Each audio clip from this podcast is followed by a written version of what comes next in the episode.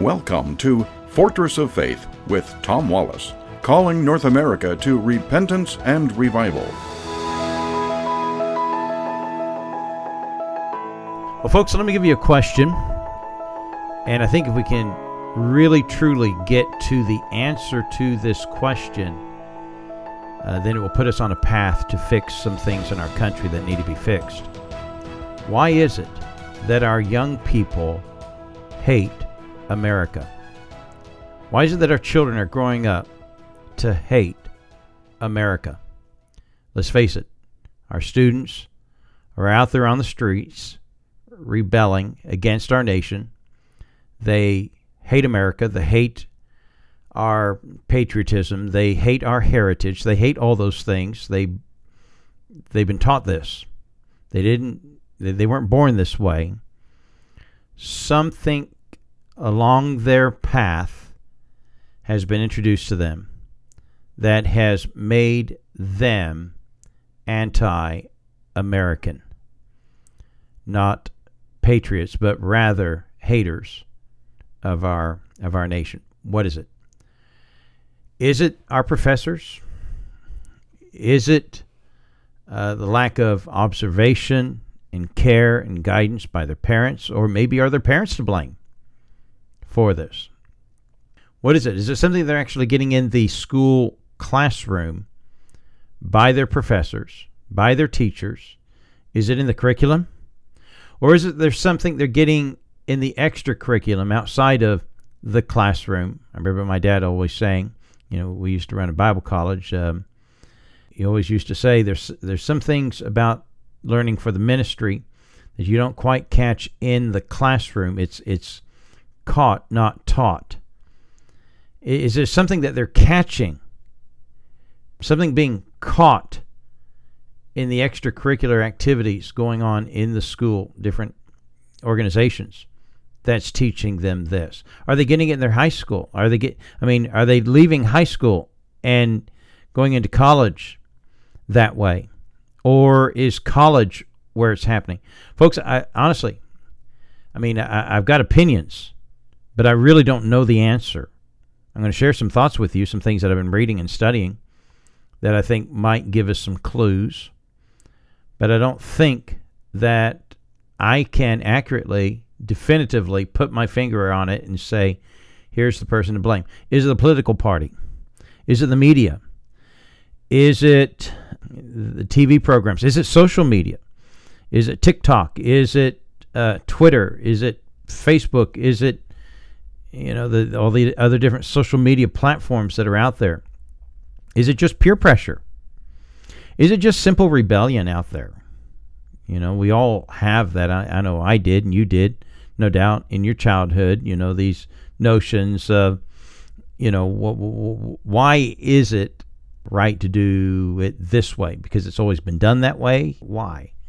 Kids are uh, curious. I mean, we've always had rebellion in times past with the young generation, but I don't think that they grew up to hate our country like they do today. So, what is it, right? Well, let's get into some of that here in a moment. Before I do, let me just give you an update on Grace Community Church, John MacArthur's church. A little bit of drama going on there just coming up to the weekend.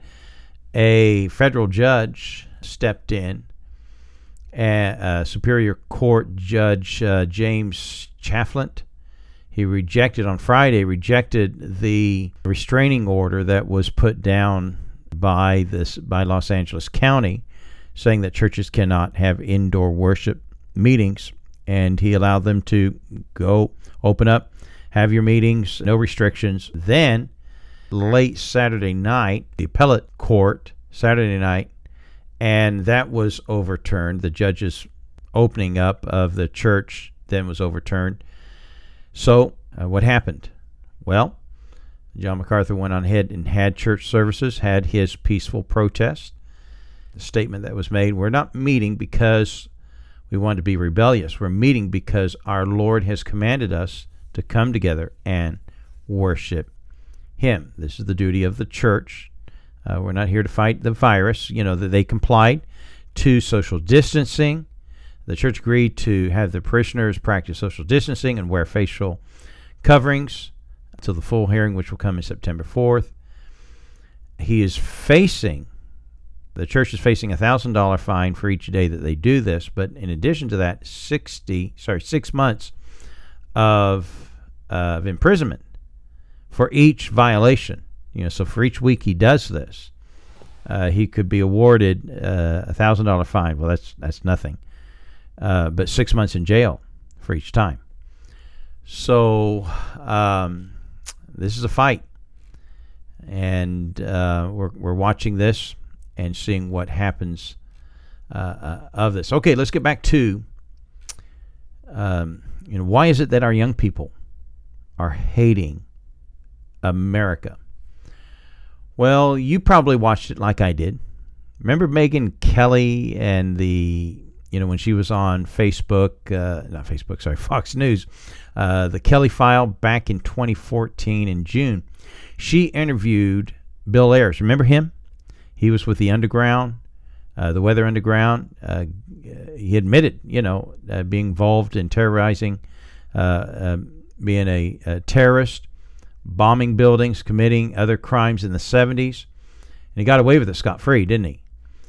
And uh, because it's America, guess what happened? You know, guess what he did? He went to become a college professor. And this is what's happened is that back in the 60s and 70s, those who were rebelling in those days, those rebels, um, they learned that you know, doing, you know, all the mayhem in the streets and stuff really did not make a change. And so they smartened up and they smartened themselves up and they became professors.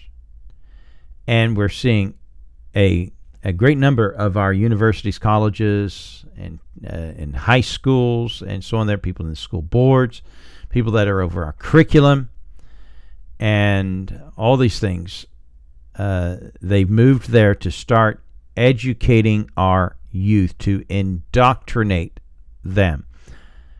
I think there's great amounts of evidence that there are many teachers that are in our schools that are blatantly out there to teach the kids to hate America. So they are getting it in their classrooms. But there's an interesting report. This comes from this was it was USA Today, and let me see what's the date on this. There, this is 2018, so it's a bit bit dated. But um, here's what this report came out with: a survey conducted last year, uh, so this has been 2017, by the victims of of, uh, of communism Memorial Foundation. A third of Americans, as many as 44% of millennials, would prefer to live under socialist system rather than a capitalist system. So our children are becoming more and more enamored with socialism than they would with capitalism. We we see that. I mean, that's quite quite blatant. But then as this article goes on, you know, where are they getting this? Is this actually coming from the teachers or is it something they're catching while they're in college? Well, author Lenore Skenazy. Skenazy. Uh, her book is Free Range Kids. She argued that uh, that it's actually stuff that they're getting outside of the classroom rather than inside. And there's some other bits of evidence here in this uh, uh, article. The growing radicalism on campuses seems to originate instead uh, in the broad category of the student life that takes place outside of the classroom. A 2014 study, for instance, found that students who spent a great number of hours on extracurricular activities on campuses as opposed to classroom studies were more likely to see their politics move towards one extreme or the other, in most cases towards the far left. Cal Dobson, assistant professor of sociology at the University of California, um, uh, uh, found uh, that time spent in academic pursuits has a moderating influence on students' political views. Students who are occupied with classroom studies are less likely to engage in disruptive or liberal activities on campus.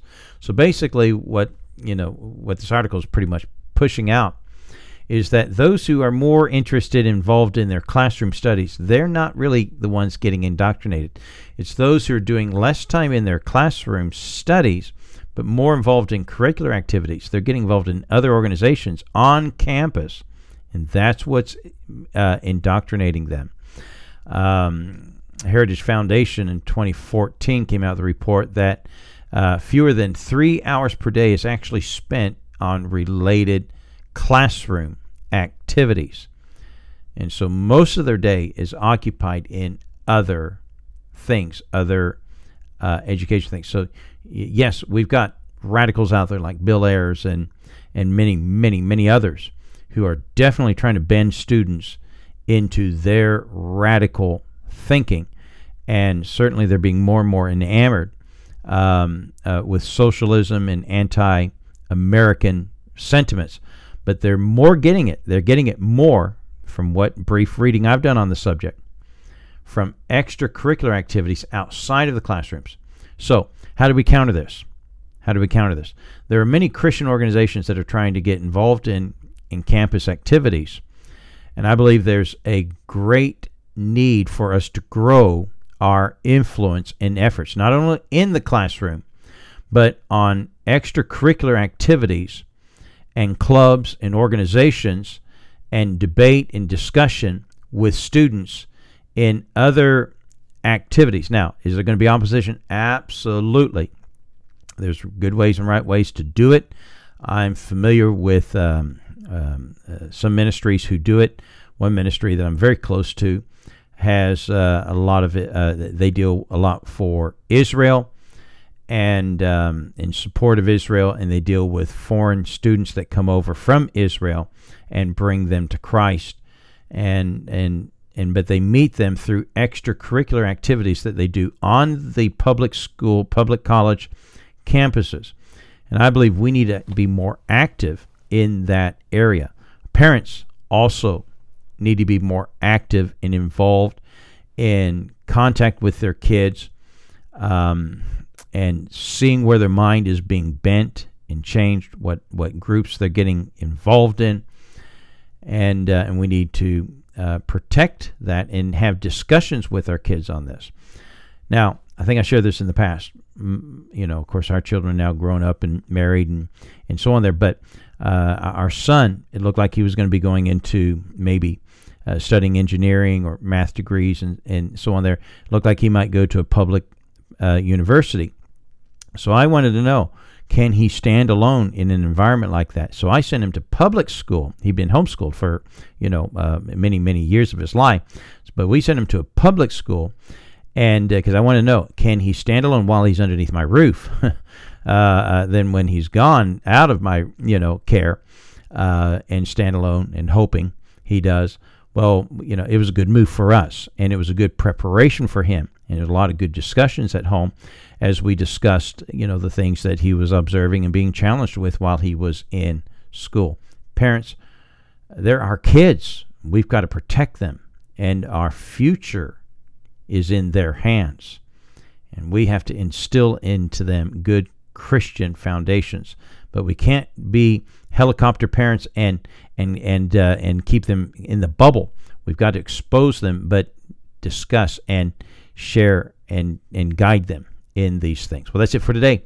Join us again tomorrow at the corner of truth and courage. God bless you.